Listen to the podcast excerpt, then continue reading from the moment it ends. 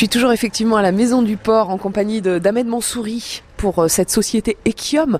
On pourra rencontrer d'ailleurs hein, ceux qui travaillent au sein d'Equium et découvrir comment vous travaillez ce dimanche lors de la journée Port ouvert. On va y venir.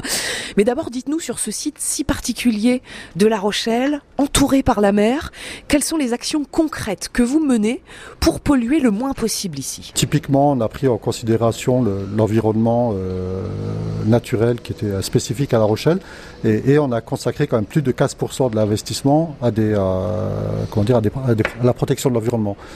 On a utilisé euh, au maximum tout ce qui était euh, euh, best practice, c'est-à-dire les meilleures pratiques disponibles sur le marché. On a par exemple un type de broyeur qui réduit de 30% la consommation énergétique par rapport à d'autres modèles qui sont sur le marché. les filtres à manche qu'on a mis en place euh, sont des filtres qui travaillent avec des rejets qui sont, euh, par rapport à la réglementation, 30 fois inférieurs à ce que la réglementation nous impose et globalement 10 euh, fois par rapport à ce que d'autres filtres pouvaient faire. toutes les installations, on les voit d'ici d'ailleurs, toutes les installations sont, sont capotées. À chaque endroit, on a mis des fils de dépoussiérage. Donc on a fortement travaillé ces aspects. Le déchargement du clinker qui pouvait être une source de nuisance, on a mis en place une, une, comment dire, une innovation sur le port de La Rochelle qui était une trémie euh, dépoussiérée. Mmh. C'est-à-dire cette trémie, au lieu d'avoir un nuage de fumée qui s'en échappe quand on décharge euh, nos matériaux, ben, il n'y a quasiment rien qui s'en échappe parce qu'on a des filtres qui viennent réaspirer euh, toutes les poussières qui pourraient, qui pourraient être émises. Et ça intéresse d'ailleurs beaucoup d'autres d'autres collègues sur le port. Euh, parce que bah, voient qu'avec certains, un certain nombre de mesures, on peut réduire notre impact. Pour ceux qui souhaitent en savoir plus, euh, parce qu'on ne connaît pas vraiment votre activité en fait, personne vient vous voir sur place, c'est normal, c'est fermé normalement.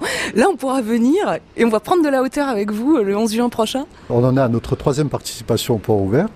Euh, chaque année, on a beaucoup de succès, même un peu trop, parce qu'on crée euh, parfois des frustrations, parce qu'on on est limité aux capacités euh, d'accueil.